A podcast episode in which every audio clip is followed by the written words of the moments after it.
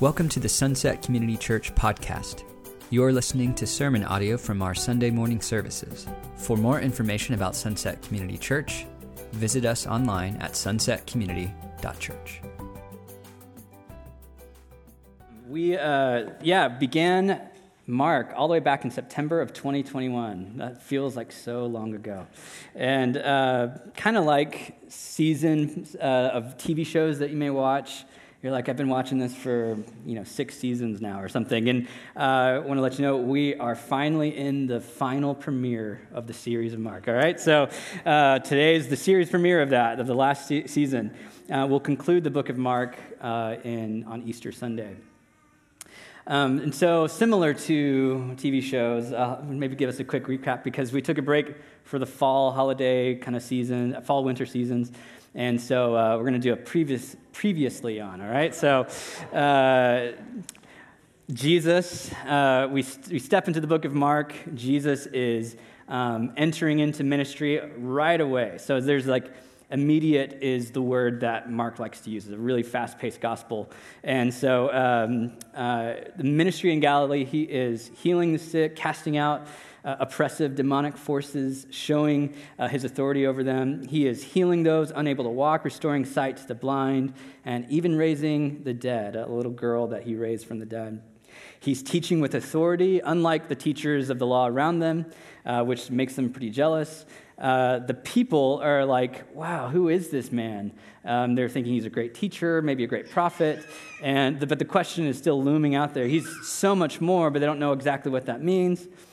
Uh, the disciples even are kind of confused. They're like, well, you know, Jesus asked them, who do you say I am? They say the Messiah, which we'll talk about that a little bit. And, and, they, and they're like, yeah, that's true. But then what does that mean? Jesus begins to talk about like what his being the Messiah means, and it's like kind of a discratch, you know, for them, like, oh, I, that's not what I was thinking.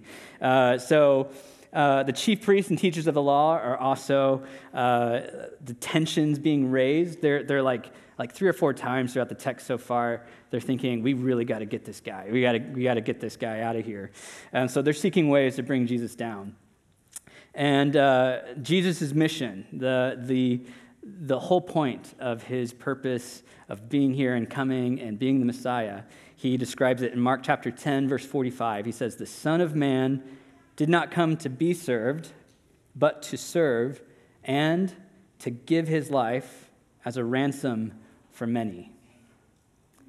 Now, fade to black. All right, and, and all right, that's the previously on, right? Uh, and so uh, we are going to enter into chapter 14 uh, verses 1 through 11.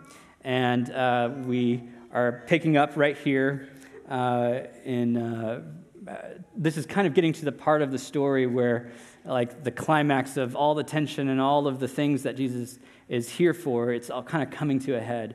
And uh, this is where it really begins to kick off. So, Mark chapter 14, verses 1 through 11. If you are here and uh, in need of a physical copy of the Bible, there is one in front of you in the pews, and uh, feel free to take that with you if you'd like.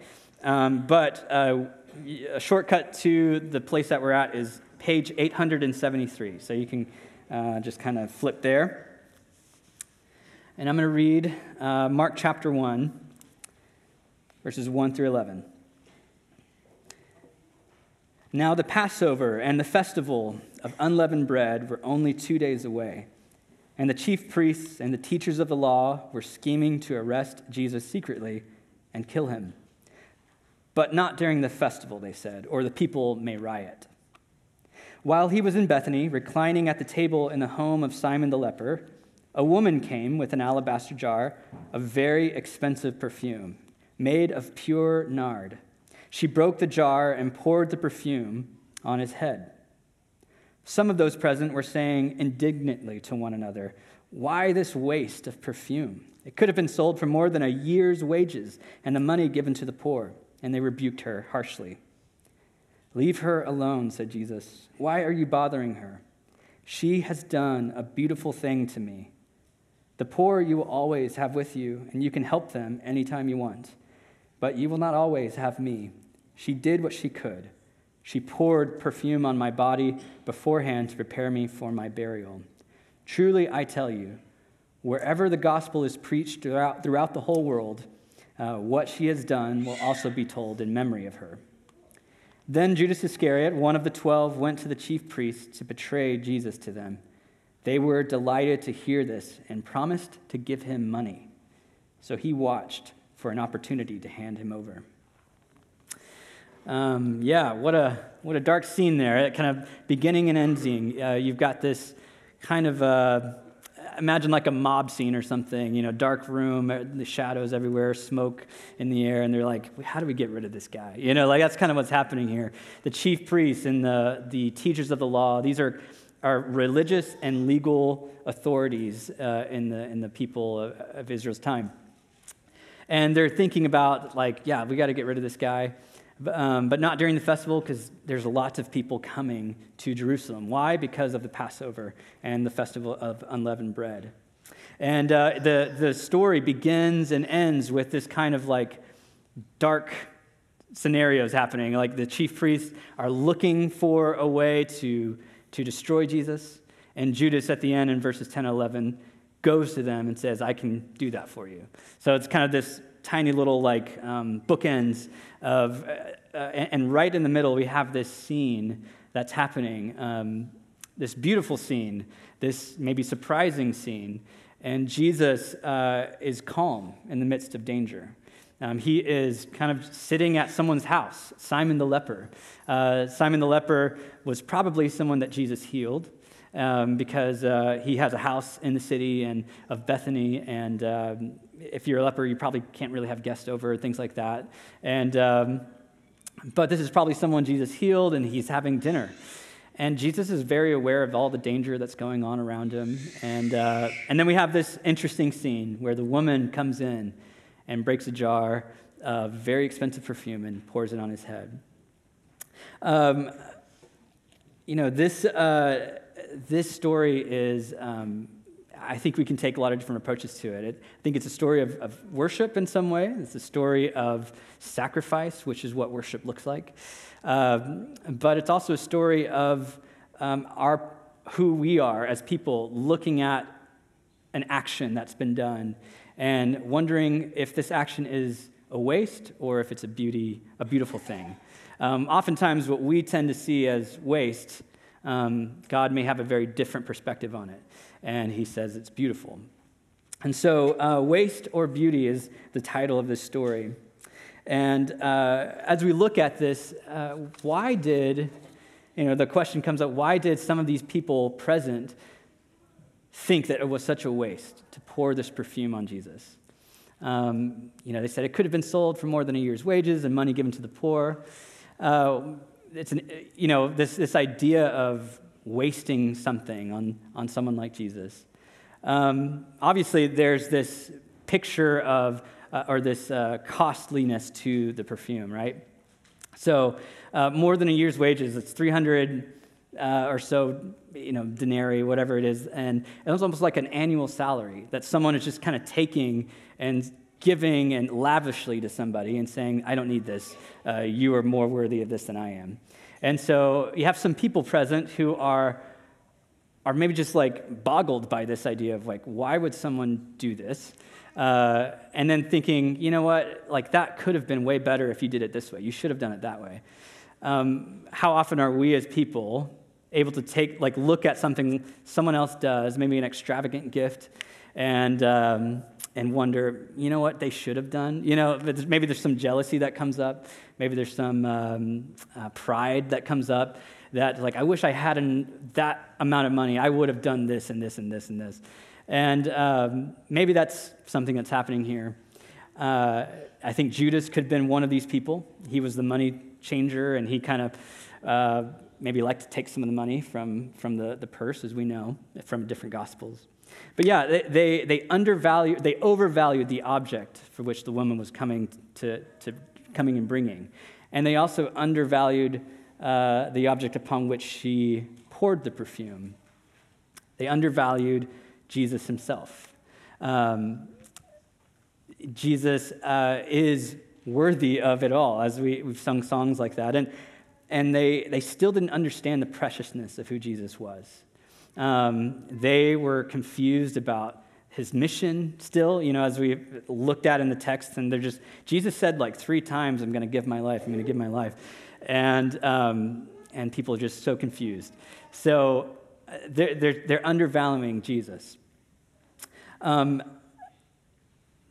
nothing for this woman, though, nothing was too costly for, uh, compared to Jesus. Nothing was too costly compared to Jesus. Jesus was more uh, worth more than all of her most valuable possession. I think this perfume uh, was looked at as something that could have been used for burial rites. Um, maybe uh, this has been saved for a long time, and they're, you know, they're going to bury their parents or bury their uh, loved ones, and they're going to use this perfume to, to um, uh, to pour this on the body to prepare the body for burial. And it's usually after someone has already died. Um, but this woman, for whatever, for whatever reason, came in and just knew that she had to do this for Jesus. Um, she just came in uh, ready to do this action. And uh, she gets flack for it, and um, it's a sad situation. Um, you know, people saying this is a waste. Why this waste? Um, and that was the response of the people. But Jesus, as we know, sees through the action to the most inner place of the heart. Jesus can see through our actions to the most inner place of our hearts. And so he calls out the, these people's hypocrisy, uh, potential hypocrisy. He says, um, The poor you will always have with you, and you can, do, you can help them whenever you want. You know, this idea that they're thinking about poor people all of a sudden uh, when this expensive gift comes into play.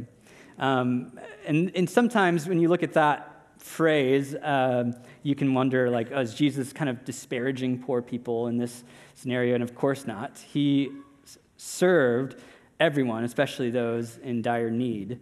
Um, but the NIV, if, if you've got it in front of you, has a little footnote to Deuteronomy 15, verse 11. And Jesus is uh, someone who deeply understands Scripture, deeply knows it. It's in him. Uh, he is the Word of God, but it, he also studied it, and, and it's just, it, it's, it's in him. So 15, verse 11 says, There will always be poor people in the land. Therefore, I command you, this is Moses to the people of Israel, therefore, I command you to be open handed toward your fellow Israelites who are poor and needy in your land. This idea that, yeah, they're always going to have people in need, so let's always be generous. And so maybe Jesus is saying, hey, look, you, he's maybe quoting this verse a little bit and saying, you can help them anytime you want. All of a sudden, you want to help them now, you know, when someone comes and does something incredibly lavish and, and uh, a gift. Um, again, they didn't understand what was happening, but uh, Jesus took it as this is a beautiful thing. So Jesus looks into the heart of the action. Again, he looks into the heart of the reaction of the people who are saying this is a waste, and he's looking to the heart of the action of the one who gave the gift. And he says, This is a beautiful thing. She has done a beautiful thing to me. That word beautiful uh, in the Greek translation of the Bible, of the Old Testament, it's called the Septuagint. This word, beautiful or good or noble, maybe in your translations, is the same word that God uses when he in Genesis 1 looks at creation and he says, uh, he looked at everything and he said, This is very good. And so Jesus is looking at this action that this woman give to, gave to him, uh, that this woman has done for him, and he says, This is very good. This is beautiful. Um, what incredible praise coming from Jesus. What incredible gift coming from Jesus to this action. Because again, he sees past all of this, uh, all the action into the heart.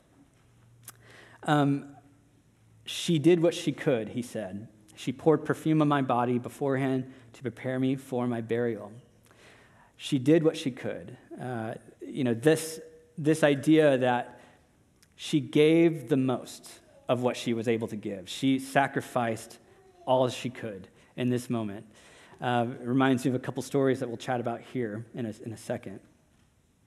But uh, yeah, and when he says, Wherever the gospel is preached throughout the world, what she has done will also be told in memory of her. I've always been confused, like by this part of the story. I don't know why. So I looked up uh, the passage of like, I looked up in a commentary, like, what does that mean? And it says this Your reading of this verse fulfills this promise. And I said, oh, okay. So I, yeah, I don't know why I thought there was like some deep significance, you know. But uh, the idea that, um, that Jesus honors her, her action and, and says, this is going to be a legacy. And she wasn't coming in to do that. She wasn't coming in to be a legacy or to anything. She was coming with a heart to give to Jesus the most, what she had. And so, again, this reminds me of some stories of uh, in, in the Gospels and in some other ones that I'll share in a second. But what, uh, what things do we look at and say, oh, that's a waste, or that's not enough, that's, you know, a little bit here and there, and whatever, you know, like that's not that big of a deal. Um, the widow who gave the two coins, that was told in Mark chapter 12. She had two coins, and, and she was coming in toward the end of the line, where, and every, all these people who had a lot more than her were wealthy, and they were giving some of their, of their treasure and putting into the treasury in the temple. And Jesus is just watching all of this happen. He's observing from a distance. And then he sees this widow walk up and give two little less than pennies coins. And she puts it into the treasury. And Jesus stops and he stops his disciples. Look at this. What she just did, she, she gave I don't know exactly if he said more than everybody, but it's almost like this she gave the most. Like um, she, she gave all that she had. That's all she had to live on. She gave it to the treasury.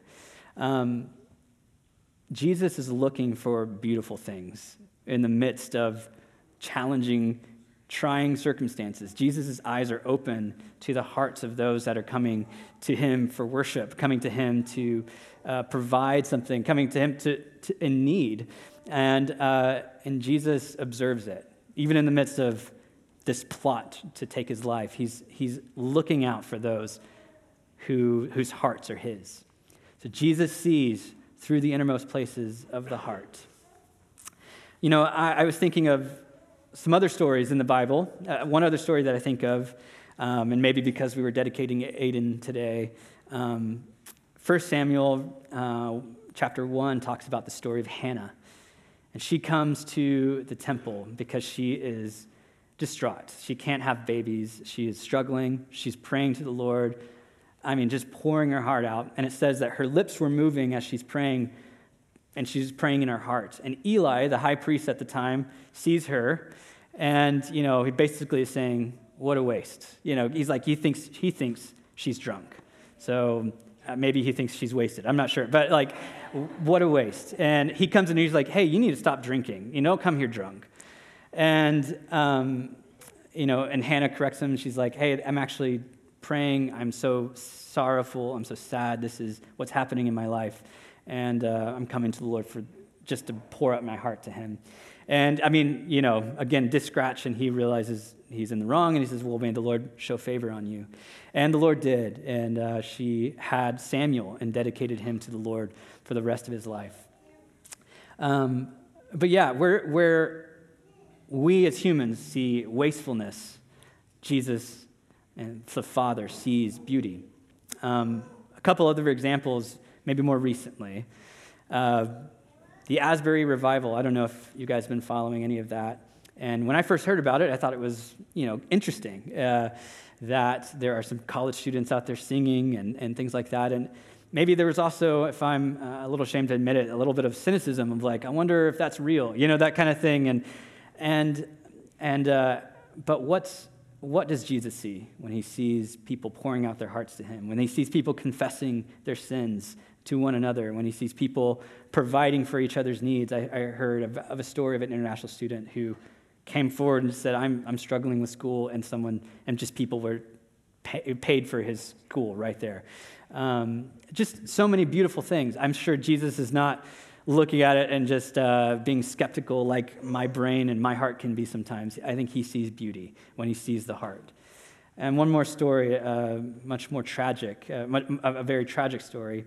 There was a, a missionary kid. Uh, he was he's uh, 20. He was 26 he would have been um, a year younger than me. I'm going to be 33 this year. John Chau um, from Vancouver, Washington, just not far away. And he went to be a missionary to an unreached people group, the Sentinelese. Um, that's our name for them. We don't know exactly what their names are that they have for themselves because they've never allowed outsiders into their, into their community. They've never allowed people to come in. They're very hostile toward outsiders. And John, you know, wanted to go and be a missionary to this people group.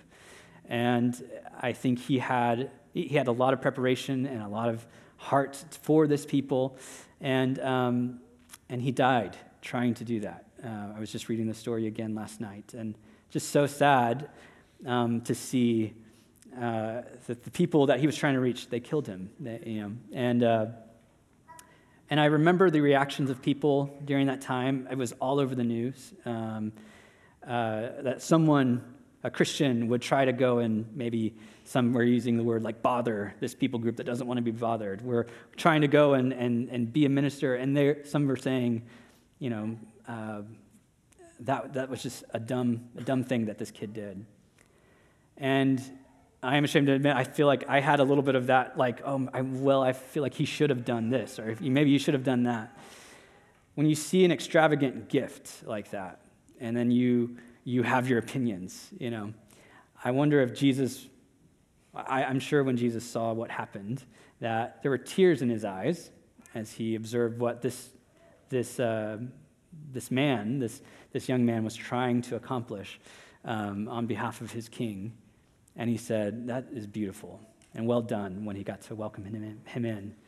And I want, I think we need to have that kind of heart for when we look at circumstances around us, when we look at people who are um, pouring out their heart to the Lord, and whatever that needs, looks like, I think we all have our opinions, we all have our uh, judgmental kind of like perspectives, and I think we need to be more quick to listen and, and slow to, to judge, uh, because again, I think Proverbs talks about not judging a case before you have um, completed, like before you have all the information in front of you, right? And again, we're not God. We don't have all the information uh, all the time. And so, um, but what if we looked at it and changed our perspective and say, Lord, give me your perspective on the world circumstances happening today, on the situations that are, and may we see beauty where others see waste. So, and again, where we see only waste, Jesus can see beauty. Uh, may we have the eyes of the Lord as we do that.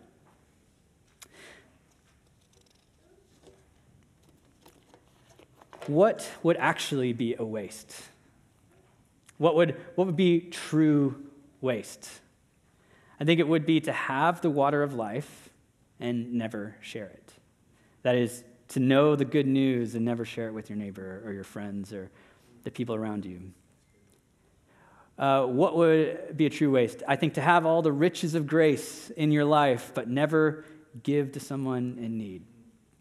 Uh, to know all the right things, but never actually serve people, love people in your life the way that Jesus loved and served us. I think that's a true waste. When we consider the costliness of what we have as followers of Jesus and what we have been given as a gift, um, we have the gift of eternal life uh, given to us by Jesus himself. And in order to share that, like we just finished a month of missions emphasis uh, in February. Do we undervalue our gift? Do we undervalue what we actually have and, and overvalue or maybe overestimate the circumstances around us and think, oh, it's too crazy, too, too awkward, too whatever? And we hide it and we, we keep that tucked away somewhere. Um, I read a book a long time ago. John Piper call, read, uh, wrote a book called Don't Waste Your Life. I think it was a condensed version of another book that he had, a bigger book that he'd written. And um, he gives an example of uh, this people, this, you know, this older couple who retired and all they wanted to do in life was collect seashells and be happy, you know. And uh, he, John Piper, in his uh, uh, very you know, forward way of talking. He was like, what a waste. what a wasted life. To get to the end of your life and all you say, all I want to do is have a, some, a seashell, seashell collection. When we have Jesus, the giver of life, the maker of the seashells, the maker of the sea, and everything, that we can go and be a light and a witness to others. Um, what's true beauty? It's unashamed devotion to Jesus, as this woman uh, portrayed in her gift to the Lord. Um, she considered her gift of uh, lesser value than, than uh, the value of who Jesus is and what he's done. And Jim Elliot, who was also a missionary, maybe very, very uh, famous in the evangelical world for being someone who went to uh, also a lost uh, or a, a, people group who had not had contact with the outside world, were very hostile. Um, he and some of his friends died reaching this group. And um, the, this group has now, through Jim Elliot's family, through his wife and his kids, they ended up living among this people. And the whole uh, people group became Christians. Many of them became Christians and began to witness to other, tri- of other people groups in that country and in that region of the world. And it's just a beautiful story of, of sacrifice, of life that can come from death. And Jim Elliot is famous for saying this and living it out. He is no fool who gives away what he cannot keep to gain what he cannot lose. Um, he is no fool who gives away what he can't keep to gain what he can't lose. Um, Jesus talks about this over and over in the parables, different things of some people who built storehouses of wealth and had it um, just just packing of things away, packing things away like squirrels packing you know away their their their um, uh, I don't know, nut chests. I'm not sure what you call the, the their store places for their nuts and things like that. Um, and then you know, and then they live their life, and and you, you come across these things, and you're like, I wonder what they needed all this for. They're not even here. Um, that's what happens in our, in our life. We store away so many things, and it just goes to, goes to nothing. You know, it's like, what do we have these resources for? Um, and uh, Jesus understood, I think, when people look at situations, when we and our cynicism and we and our judgmentalism look at situations and go, what a waste, you know um, Jesus knows firsthand what the woman was going through in that moment. Um, he knows the, the, the shame of that, kind of that social shame in a deep way. He knows the, the feeling it is when someone looks at you and just, you know, kind of shakes their head and tisk tisk kind of thing. Um, uh, and, and this is why. So, verse 1, we entered into chapter 14 and it says this the Passover and the festival of unleavened bread were only two days away. Um, Mark isn't just kind of giving you some historical, like, oh, this was, this was what was happening on the calendar or whatever. It's like purposeful.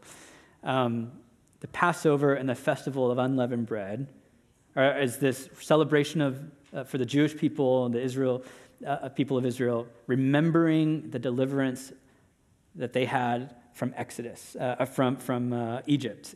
And all the way back in Exodus, you remember the big story of Moses coming in and, and saying, Let my people go, and God providing a way for them to, to exit. Um, and part of that, like the key thing in this was the Passover lamb, uh, whose blood was shed and covered the doorpost, so that when God's angel came in, he knew that this, this family, this household, there's redemption here, you know, and he would pass over. And unleavened bread was this idea of uh, they needed to exit quickly, you know, and they needed to um, not let the bread rise. Um, but it also came to symbolize something like uh, pure bread, yeast being like sin or yeast being like these things. And so this, this very um, important, a very uh, uh deeply significant festival, deeply significant um, uh, uh, Passover uh, holiday, all that kind of stuff. Jesus is um, celebrating this with his disciples. And I want us to point, uh, I want to point out a couple of things really, really quick here. the wording of when the woman came in to pour this alabaster jar of perfume over Jesus. It says, She broke the jar in verse 3 and poured the perfume on his head. Broke and poured. And just a little while later, um, in Mark at 14 as well, Jesus is giving, uh, is taking this meal, the Passover meal. Now it's, it's, it's uh, Passover night. It's time to celebrate. And Jesus is taking this very deeply significant um, symbol of the bread and the wine, and he's re uh, signifying it. He's saying, while they were eating, Jesus took bread, and when he had given thanks, he broke it, the same word that the, the lady mirrored, and gave it to his disciples, saying, Take it, this is my body. Then he took a cup, and when he had given thanks, he gave it to them, and they all drank from it. This is my blood of the covenant, which is poured out for many, he said to them. So the, the woman's actions were, are mirrored and amplified here in Jesus' action of showing the sacrifice that he is going to um, do for many, it says. Um, breaking his, the bread is this significant of breaking his body being broken for others. Uh, pouring the wine, drinking the wine, this, this blood, the symbolism of blood being poured out on behalf of others. Um, I wonder, you know, when uh, Jesus knew, again, this, the shame, the, the whatever, the, the people saying, what a waste, when he was on the cross, and people were looking at him and yelling and jeering and saying, what a waste. Um, he said he was the king of the Jews. He can't even, you know, get off the cross. He, he said that he would do all these things, you know, and they're mocking him and scorning him and beating him and all of these things. And so the very social shame that this woman felt, Jesus was looking at it and, and probably reflecting upon what he was about to do. And, and instead of seeing waste like, like so many others, others saw, he saw beauty. And he saw that this was a significant moment for, um, uh, for us to be able to see it and wonder.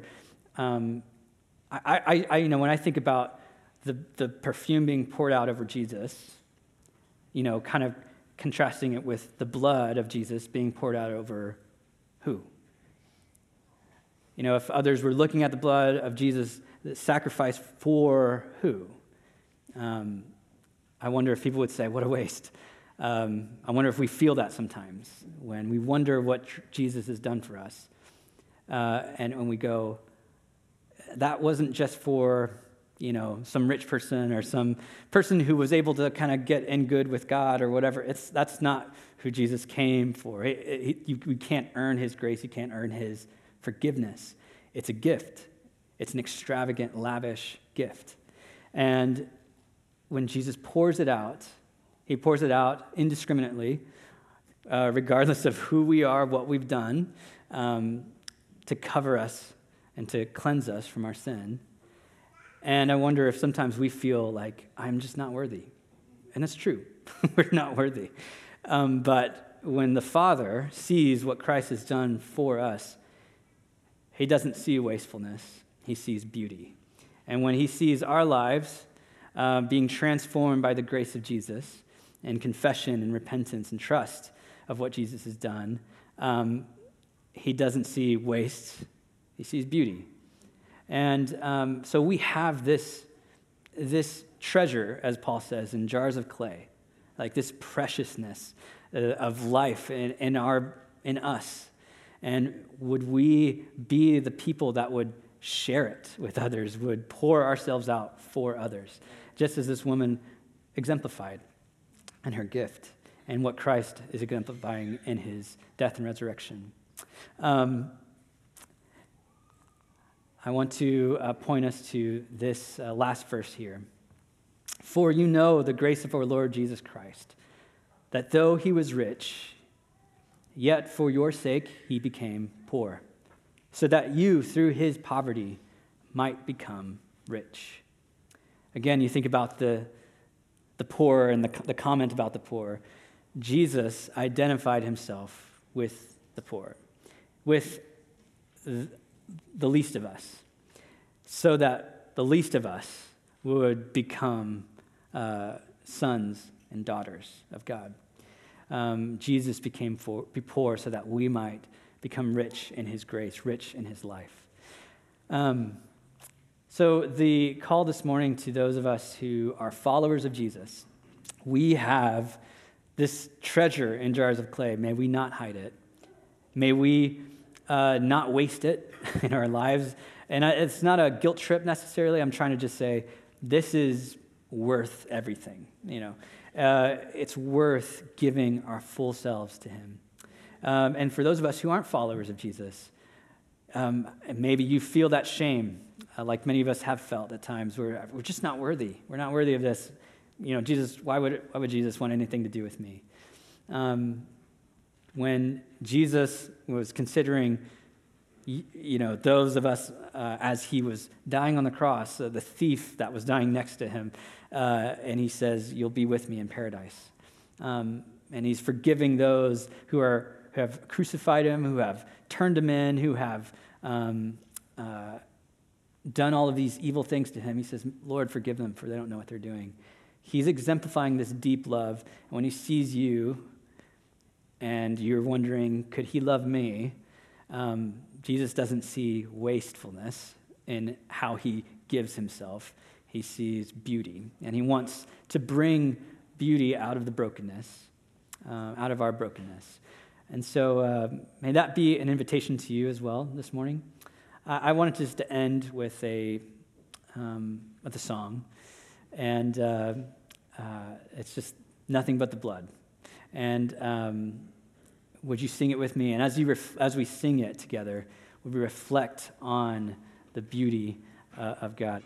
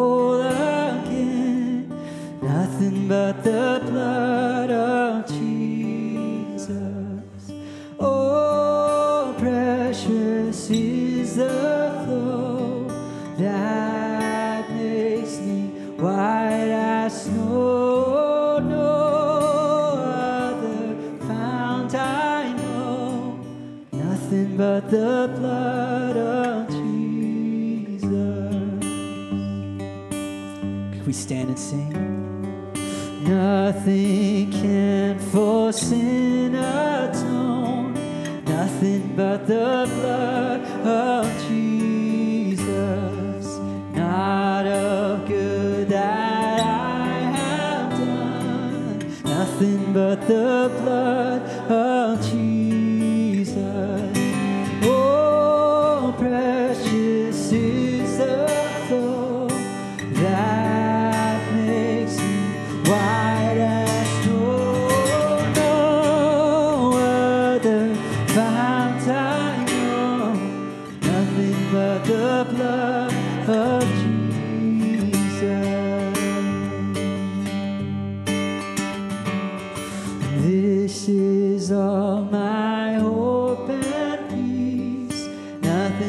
the blood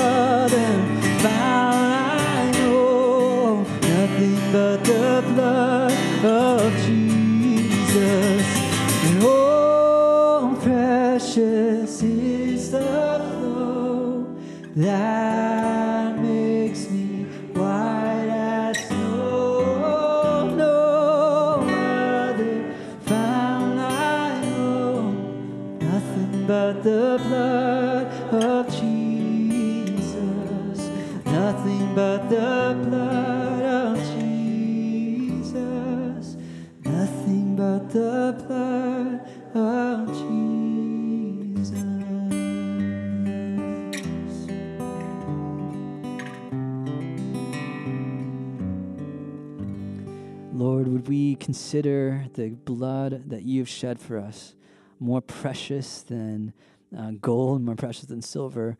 Um, we thank you for the sacrifice that you've made, breaking, uh, breaking and pouring yourself out for us um, to heal our brokenness and to make us new. Would we go as your followers and share this message with others?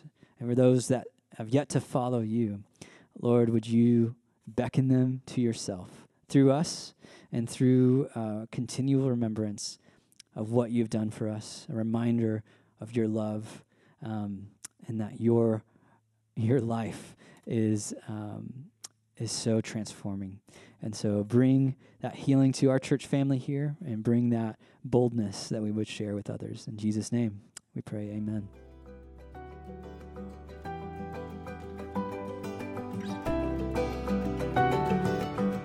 You've been listening to sermon audio from Sunset Community Church. Sunset Community Church is located in Renton, Washington. For more information, visit our website at sunsetcommunity.church.